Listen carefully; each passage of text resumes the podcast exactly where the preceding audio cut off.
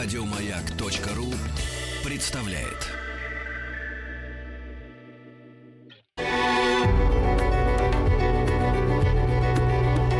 Много букв. Любимые тексты главных персон современности. Алексей Попов, комментатор Формулы-1. Я с детства читаю, читаю много.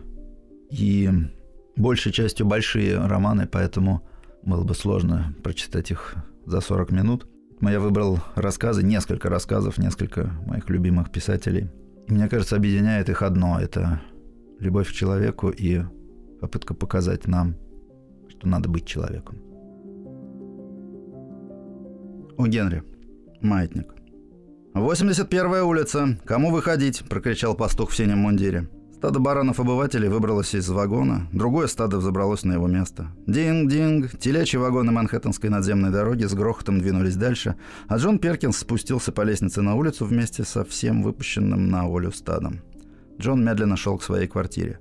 Медленно, потому что в лексиконе его повседневной жизни не было слов «а вдруг?». Никакие сюрпризы не ожидают человека, который два года как женат и живет в дешевой квартире. По дороге Джон Перкинс с мрачным, унылым цинизмом рисовал себе неизбежный конец скучного дня. Кэти встретит его у двери поцелуем, пахнущим кольт-кремом и тянучками. Он снимет пальто, сядет на жесткую, как асфальт, кушетку и прочтет в вечерней газете о русских и японцах, убитых смертоносным линотипом. На обед будет тушеное мясо, салат, приправленный сапожным лаком, от которого гарантия, кожа не трескается и не портится. Вареный ревень и клубничное желе, покрасневшее, когда к нему прилепили этикетку «химически чистое». После обеда Кэти покажет ему новый квадратик на своем лоскутном одеяле, который разносчик льда отрезал для нее от своего галстука. В половине восьмого они расстелят на диване и креслах газеты, чтобы достойно встретить куски штукатурки, которые посыпятся с потолка, когда толстяк из квартиры над ними начнет заниматься гимнастикой. Ровно в 8 Хайки и Муни, мюзиколная парочка без ангажемента в квартире напротив, поддадутся нежному влиянию делириум тременс и начнут опрокидывать стулья в уверенности, что антрепренер Гаммерштейн гонится за ними с контрактом на 500 долларов в неделю. Потом жилец из дома по ту сторону двора колодца усядется у окна со своей флейтой. Газ начнет весело утекать в неизвестном направлении. Кухонный лифт сойдет с рельсов. Швейцар еще раз оттеснит за реку Елу пятерых детей и миссис Зиновицкой. Дама в бледно-зеленых туфлях спустится вниз в сопровождении шотландского терьера и укрепит над своим звонком и почтовым ящиком карточку с фамилией, которую она носит по четвергам. И вечерний порядок доходного дома Фрогмура вступит в свои права. Джон Перкин знал, что все будет именно так. И еще он знал, что в четверть девятого он соберется с духом и потянется за шляпой, а жена его произнесет раздраженным тоном следующие слова. «Куда это вы, Джон Перкинс, хотел бы я знать?» «Да, думаю, заглянуть к Макклоски», — ответит он. «Сыграть пульку-другую с приятелями». За последнее время это вошло у него в привычку. В 10 или в 11 он возвращался домой. Иногда Кэти уже спала, иногда поджидала его, готовая растопить в тигеле своего гнева еще немного позолоты с остальных цепей брака. За эти дела Купидону придется ответить, когда он предстанет перед страшным судом со своими жертвами из доходного дома Фрогмора. В этот вечер Джон Перкинс, войдя к себе, обнаружил поразительное нарушение повседневной рутины. Кэти не встретила его в прихожей своим сердечным аптечным поцелуем. В квартире зацарил зловещий беспорядок.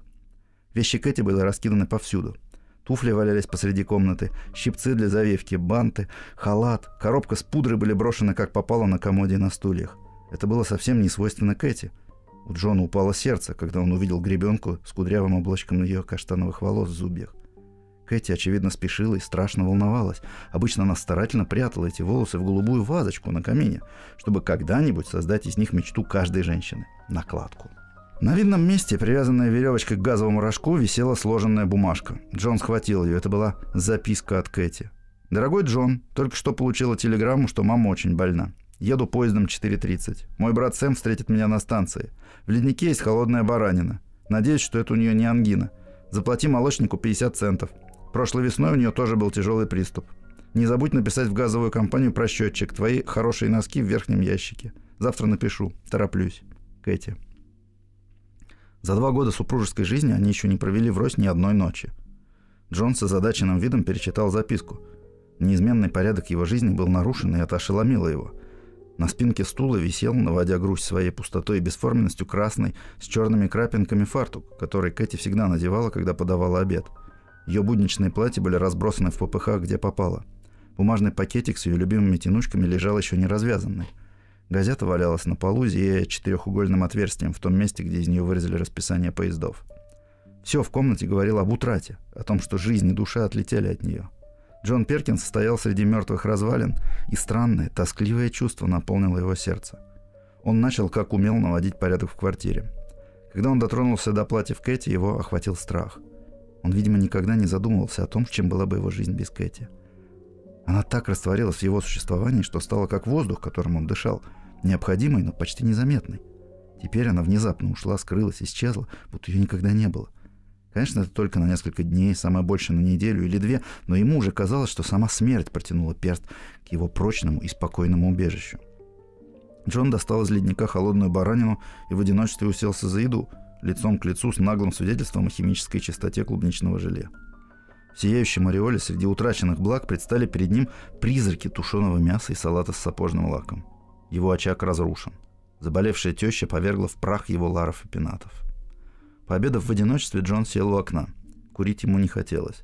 За окном шумел город, звал его включиться в хоровод бездумного веселья. Ночь принадлежала ему, он может уйти, ни у кого не спрашиваясь, и окунуться в море удовольствий, как любой свободно веселый холостяк. Он может кутить хоть до зари, и гневная Кэти не будет поджидать его с чашей, содержащей осадок его радости. Он может, если захочет, играть на бильярде у Маклоски со своими шумными приятелями, пока Аврора не затмит своим светом электрические лампы. Цепи Гименея, которые всегда сдерживали его, даже если доходный дом Фрогмора становился ему не в моготу, теперь ослабли. Кэти уехала. Джон Перкинс не привык анализировать свои чувства, но, сидя в покинутой Кэти гостиной 10 на 12 футов, он безошибочно угадал, почему ему так нехорошо. Он понял, что Кэти необходима для его счастья.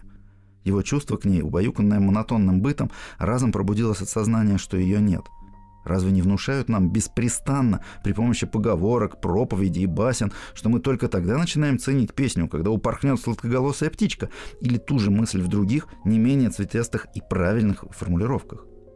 Ну и дубина же, я размышлял Джон Перкинс. Как я обращаюсь с Кэти? Каждый вечер играю пульку и выпиваю с дружками вместо того, чтобы посидеть с ней дома. Бедная девочка всегда одна, без всяких развлечений, а я так себя веду.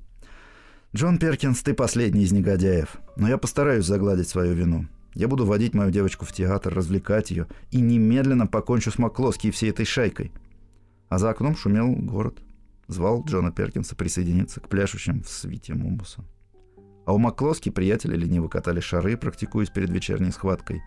Но ни венки, ни хороводы, ни звяканьяки не действовали на покаянную душу осиротевшего Перкинса. У него отняли его собственность, которой он не дорожил – которую он даже скорее презирал, а теперь ему не доставало ее.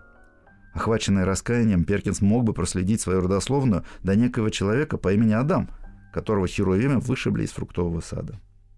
Справа от Джона Перкинса стоял стул. На спинке его висела голубая блузка Кэти. Она еще сохраняла подобие ее очертаний. На рукавах были тонкие, характерные морщинки, след движения ее рук, трудившихся для его удобства и удовольствия. Слабый, но настойчивый аромат колокольчиков исходил от нее – Джон взял ее за рукава и долго и серьезно смотрел на неотзывчивый маркизет. Кэти не была неотзывчивой. Слезы, да, слезы выступили на глазах у Джона Перкинса. Когда она вернется, все пойдет иначе. Он вознаградит ее за свое невнимание. Зачем жить, когда ее нет? Дверь отворилась. Кэти вошла в комнату с маленьким саквояжем в руке. Джон бессмысленно уставился на нее. «Фу, как я рада, что вернулась», — сказала Кэти. «Мама, оказывается, не так уж и больна. Сэм был на станции и сказал, что приступ был легкий, и все прошло вскоре после того, как они послали телеграмму. Я и вернулась со следующим поездом. До смерти хочется кофе. Никто не слышал скрипа и скрежета зубчатых колес, когда механизм третьего этажа доходного дома Фрогмора повернул обратно на прежний ход. Починили пружину, наладили передачу, лента двинулась, и колеса снова завертелись по-старому. Джон Перкинс посмотрел на часы. Было четверть девятого. Он взял шляпу и пошел к двери. «Куда это вы, Джон Перкинс, хотела бы я знать?» — спросила Кэти раздраженным тоном. «Да думаю, заглянуть к Макловски», — ответил Джон. «Сыграть пульку-другую с приятелями».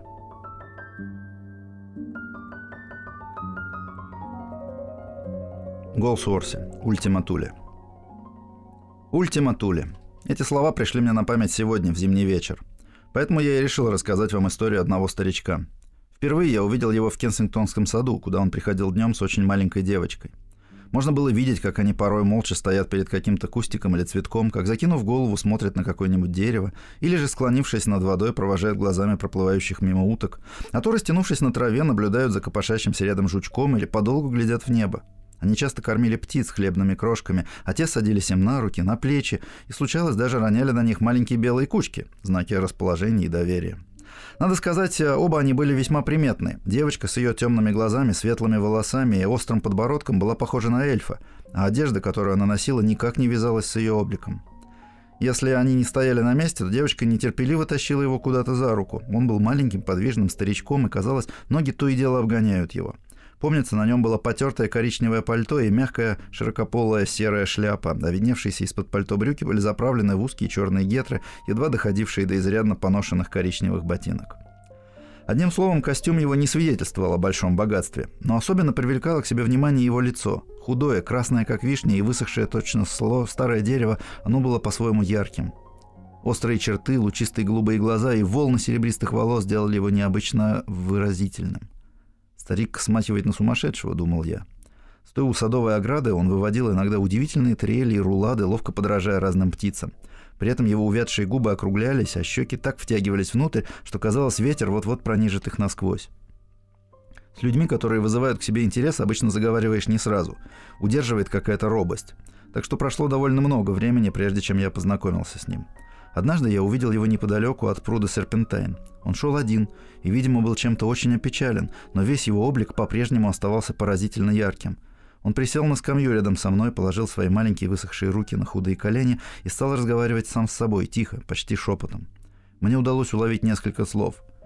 «Бог не может быть похожим на нас. Я боялся, что он и дальше будет изрекать такие же бесценные истины, которые не имеет смысла подслушивать. Мне следовало либо уйти, либо заговорить с ним. «Почему?» — повинуясь какому-то порыву, спросил я. Он взглянул на меня без всякого удивления и сказал, «Я потерял девочку моей хозяйки. Она умерла. Ей было только семь лет. Та самая девчушка, которую я не раз видел с вами? Вы ее видели? Правда? Я очень рад этому. Я часто видел, как вы смотрели с ней на цветы, на деревья, на этих уток. Его лицо засветилось грустью. «Да», — вздохнул он, устремив взгляд на гладь пруда. «Она была хорошим товарищем такому старику, как я. У него была необычная манера разговаривать, которая очень подходила к его забавному маленькому лицу. Потом он посмотрел на меня своими голубыми, по-юношески живыми глазами, которые сверкали точно два огонька, окруженные густой сетью морщин. Когда он заговорил снова, голос его звучал бодрее, а я порадовался этому. Мы были большие друзья, а этого я никак не мог ожидать. Но ничто не вечно, правда? Прежде я служил в оркестре театра «Хармони», и в те времена мне даже в голову не приходило, что наступит день, когда я не буду там больше играть. Я чувствовал себя как птица, и это благодаря музыке, сэр. Вы забываете обо всем на свете, подобно вон тому дрозду. И он стал подражать дрозду, да так искусно, что я не был уверен, кто же из них начал первым. «Птицы и цветы. Какое же это чудо!» — продолжил старик, указывая ногой на маленький золотистый цветок. «Даже этот лютик! Ну, видели ли вы когда-нибудь такое удивительное творение природы?» Потом, обернувшись ко мне, он добавил — и все же я как-то слышал, что коровам эти цветы вредны. Неужели это возможно? Сам-то я не сельский житель, хоть и родился в Кингстоне. В моих краях коровы охотно едят их, заметил я. Да и фермеры говорят, что они любят лютики. Я рад слышать это, а то обидно было бы думать, что такие прелестные цветы приносят вред. Когда я поднялся, чтобы уйти, он тоже встал. Как мило с вашей стороны, что вы заговорили со мной. Мне это доставило только удовольствие. Здесь, в парке, я обычно бываю днем. Если вы когда-нибудь э, вам захочется поболтать со мной еще, можете найти меня здесь. «Чудесно!» — воскликнул старик. «Чудесно! Я стараюсь дружить с животными и цветами, но мне не всегда удается понять их». Тут мы распрощались, и он опять уселся на скамью, положив руки на колени. Когда я в следующий раз встретил его, он стоял у ограды, держа на руках старую, очень несчастную с виду кошку — «Терпеть не могу мальчишек», — сказал он, даже не поздоровавшись. «Знаете, что они вытворяли с этой бедной старой кошкой? Тащили ее на веревке и хотели утопить. Видите, как глубоко врезалась веревка вот здесь? Мне кажется, мальчишки презирают всех старых и слабых». Он протянул мне кошку, которая в его маленьких высохших руках казалась почти мертвой. Более несчастного существа мне еще не приходилось видеть. «Я думаю», — сказал он, — «что кошка — одно из самых удивительных созданий в мире. Как глубоко заложена в ней жизнь». Пока он говорил, кошка приоткрыла пасть, словно протестуя. Вид у нее был самый плачевный. «Что же вы думаете с ней делать? Возьму домой, ведь она тут может умереть». А вы не считаете, что для нее это было бы куда лучше? Как знать, я подумаю. Полагаю, что немножко ласки и тепла пошло бы ей на пользу. Ведь она очень умная, я вижу это по ее глазам. Можно мне пройтись с вами немного? О, я буду счастлив. Мы пошли рядом, привлекая к себе насмешливые взгляды чуть ли не всех прохожих. Уж очень лицо его напоминало лицо матери, кормящей ребенка. «Вот увидите», — заверял он меня, — «завтра эту кошку нельзя будет узнать. А сейчас мне нужно пробраться к себе так, чтобы моя хозяйка не заметила. Странная она женщина. Я уже подобрал нескольких бездомных животных. Могу ли я вам чем-то помочь? Благодарю вас. Я сейчас позвоню у черного хода, и когда хозяйка пойдет вниз открывать, я проскочу наверх через парадное. Она подумает, что это мальчишки. Они ведь часто так делают. Но разве она не убирает ваши комнаты, не прислуживает вам? От улыбки лицо его еще больше сморщилось. У меня всего одна комната, и я сам убираю ее. О, мою хозяйку никак нельзя допускать до этого дела, даже если бы это и было мне по карману. Не откажите мне в любезности, пойдемте со мной. Вы могли бы отвлечь ее внимание, спросив, где живет мистер Томпсон. Это я. В музыкальном мире я был известен под фамилией Маранелли, но, по правде сказать, в моих жилах нет итальянской крови. А наверх мне можно будет подняться? О, это будет для меня большой честью, но я живу очень скромно. Мы вышли из парка у Ланкастерских ворот, там, где все дома такие богатые, и углубились в узкую улочку, чем-то похожую на грязного ребенка, который прячется за материнской юбкой. Здесь он вынул из кармана газету и завернул в нее кошку. «Странная она женщина, моя хозяйка», — повторил старик. «Родом из Шотландии, знаете ли». Потом он решительно позвонил и стремглав бросился вверх по лестнице, но уловка не удалась. Когда он открыл дверь, я увидел в передней невысокую худую женщину, одетую в черное, с суровым бугристым лицом. Ее голос прозвучал резко и решительно. «Что это у вас, мистер Томпсон?» «Газета, мисс Марч». «Вот как? Но эту кошку нам все равно не удастся протащить наверх». Тут в голосе этого маленького тщедушного старичка вдруг зазвучала отчаянная решимость. «Отойдите, прошу вас! Если вы меня не пустите, я съеду с квартиры. Кошку необходимо отнести наверх. Она больна, и я возьму ее к себе». Тут вмешался я. «Скажите, здесь живет мистер Томпсон?»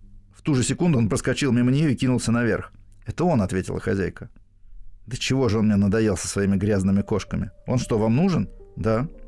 «Он живет на самом верху», — сказала она, а затем неохотно, как бы извиняясь, добавила. Ничего не могу поделать, он всегда меня раздражает. Это неудивительно. Она взглянула на меня. Неудержимое желание поболтать, одолевающее тех, кто целыми днями открывает на звонки двери, присущее шотландцам, страсть оправдываться, одновременно отразились на ее лице, которое было похоже на холмистый берег, иссушенный восточным ветром. «Еще бы!» — воскликнула она. «Я не отрицаю, человек он добрый, но у него нет ни капли здравого смысла. Одному богу ведомо, что творится у него там, наверху. Даже не знаю, зачем я держу его у себя. Такому старику следовало бы быть разумнее. Сам не доедает, а их кормит». Она замолчала, бесцеремонно разглядывая меня своими холодными блестящими глазами. «Если вы пойдете наверх», — продолжила она, — «постарайтесь образумить его. Меня он никогда к себе не пускает. Не знаю, зачем я только держу его». Много букв. Много букв. Любимые тексты главных персон современности. Здравствуйте, меня зовут Алексей Попов. Я продолжаю читать вам рассказы. Я поднялся на третий этаж. Лестница была узкая, но чистая и пахла клеенкой. Выбрав наугад одну из двух дверей, я постучал. Из-за двери осторожно высунулось его выразительное сморщенное лицо. «Ах, это вы!» – обрадовался он, а я боялся, что это она. Комната была довольно большая, вся обстановка состояла из складной кровати и комода, на котором стояли кувшин и таз. Пол ничем не был заслан. На стене висела птичья клетка с настежь открытой дверцей. В комнате пахло мылом, да еще животными и птицами. Из стен, побеленных поверх зеленых, э, продранных во многих местах обоев, торчали гвозди без шляпок. На гвозди высоко над полом были насажены деревянные жердочки, служившие насестом для птиц. Открытое окно было занавешено проволочной сеткой. Небольшая спиртовка и старый халат, висевший на вешалке, завершали убранство комнаты, в которую я вошел не без опаски. Старик не преувеличивал. Кроме новой кошки, здесь были еще три кошки и четыре птицы. Все птицы, кроме снегиря, были искалеченные. Кошки жались к стене, стараясь держаться от меня подальше, но внимательно следили за каждым движением своего хозяина. Больные птицы забились в клетку, и только снегирь сидел у него на плече. «Что за чертовщина?» – удивился я. «Как это вам удается держать кошек и птиц в одной комнате?» «Да, это опасно», – согласился он, но до сих пор у меня не было никаких неприятностей. Пока у них не залечатся лапки или крылья, они почти не вылезают из клетки – а потом они сидят на этих жердочках, но вы не думайте, они не останутся здесь долго. Стоит им окрепнуть, и они упорхнут. Окно я занавесил сеткой только на время. Завтра я уберу ее, и путь для всей компании будет открыт. И когда они улетят? Да, сначала воробей, а потом и оба дрозда. А этот красавец? А, спросите у него. Эй, забияка, ты тоже упорхнешь? Но Снегирь не удостоил его ответом. «Ну а кошки тоже больны?» – полюбопытствовал я. «Да», – ответил старик. «Иначе зачем бы я им понадобился?» Затем он принялся разогревать молоко, почему-то отливающее синевой, то или дело поглядывая на, на новую кошку, которую уложил в круглую корзину поближе к спиртовке. Снегирь тем временем перебрался к нему на голову. Мне пора было уходить. «Я всегда рад вас видеть, сэр», — сказал он, а потом, указывая на снегиря, прибавил. «Ну где вы найдете более очаровательное существо, чем эта птичка? У нее такое доброе маленькое сердечко, просто чудо».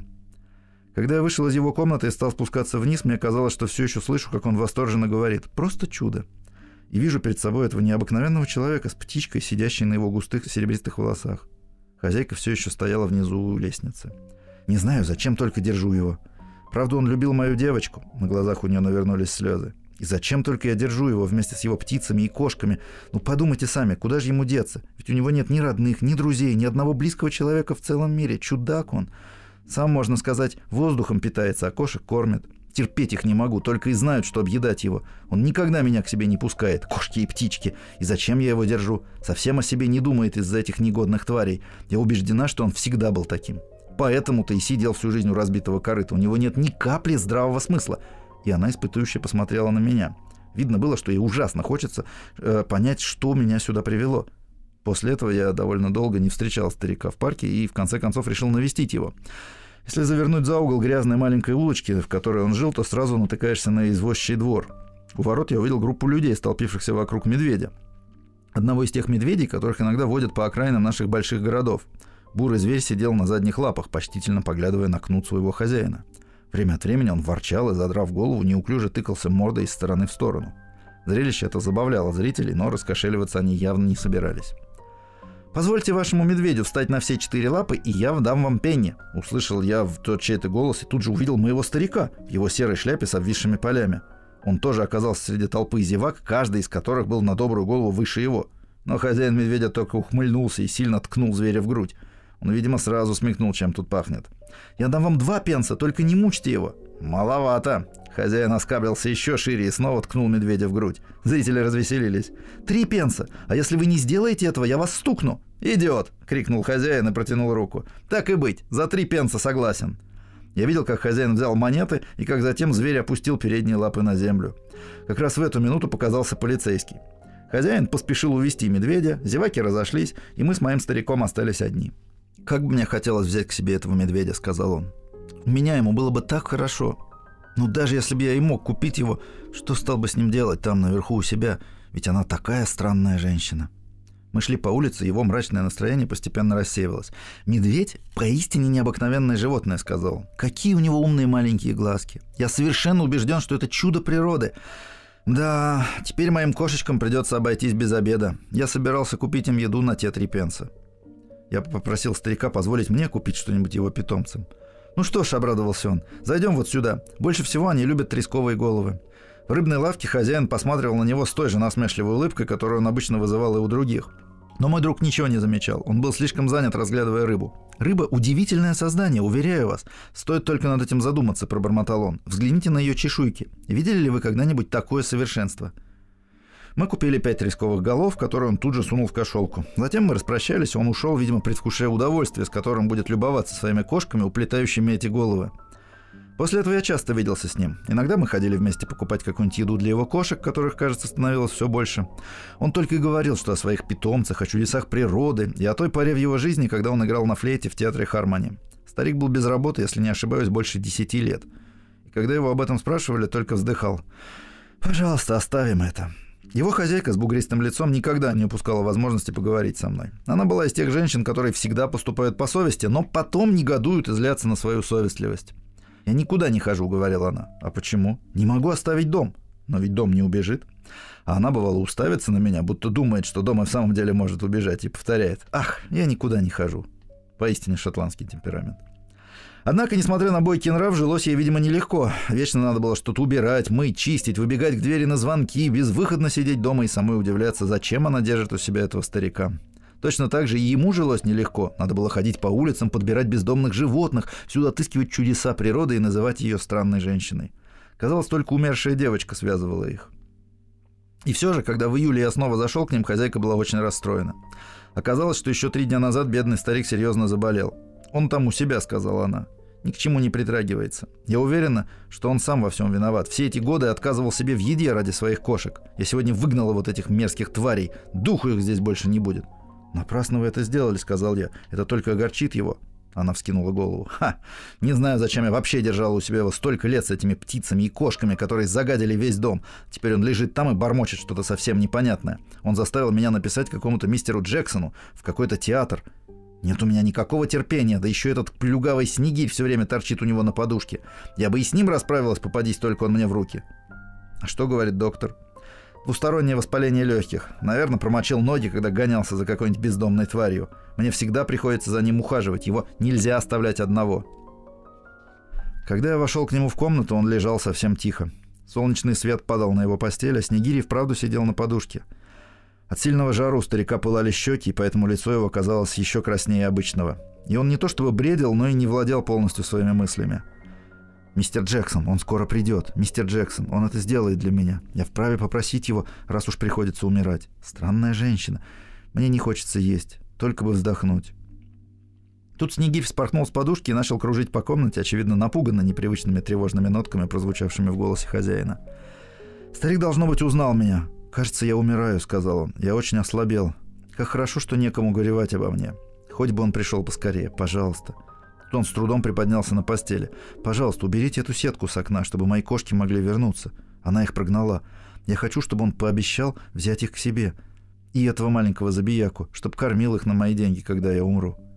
Понимая, что такое волнение для него опасно, я убрал сетку. Тогда он снова упал на подушку и сразу же успокоился. Вскоре все его кошки одна за другой, крадучись, влезли в окно и, спрыгнув на пол, расселись у стены. А Снегирь, как только он умолк, вернулся на подушку. Старик, не отрываясь, смотрел на солнечные блики, игравшие на его постели, и глаза его излучали какое-то неземное сияние. «Видели ли вы что-нибудь более прекрасное, чем этот солнечный свет?» Тихо, но вполне внятно спросил он. «Это поистине чудо природы».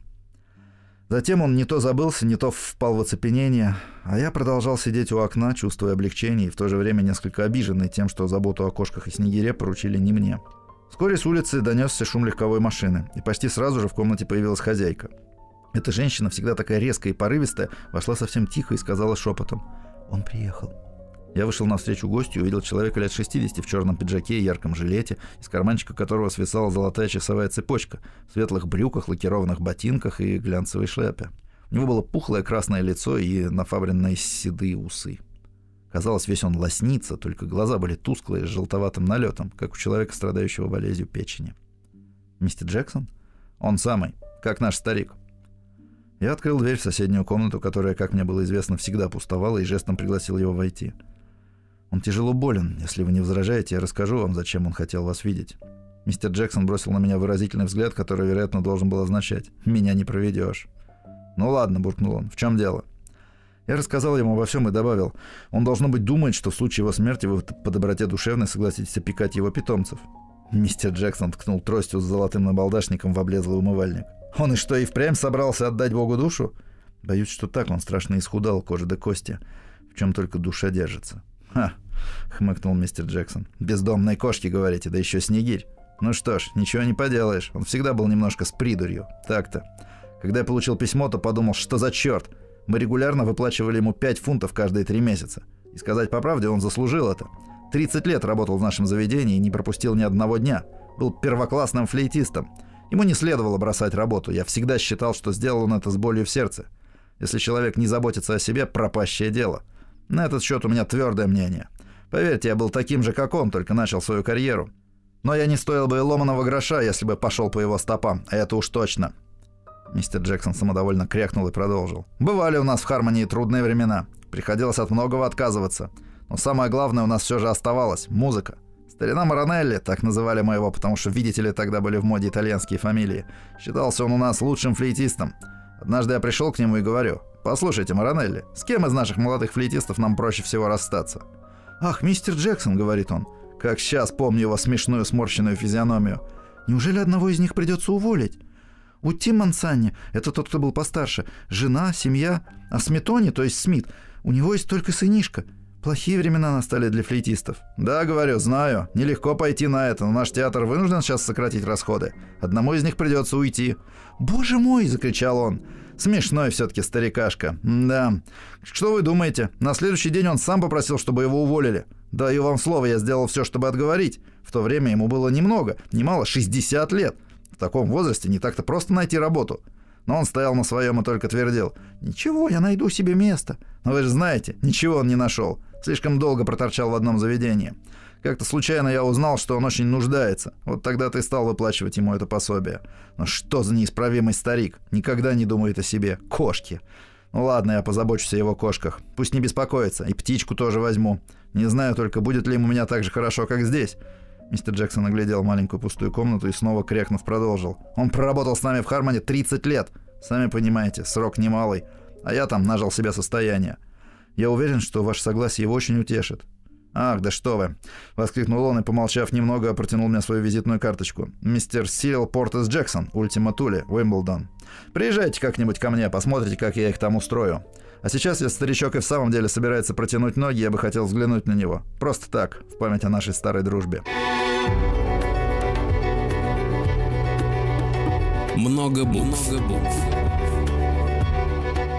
Любимые тексты главных персон современности. И это вновь Алексей Попов, и давайте продолжим наши рассказы. Мы пошли в комнату больного, причем мистер Джексон старался как можно бесшумнее ступать в своих лакированных ботинках.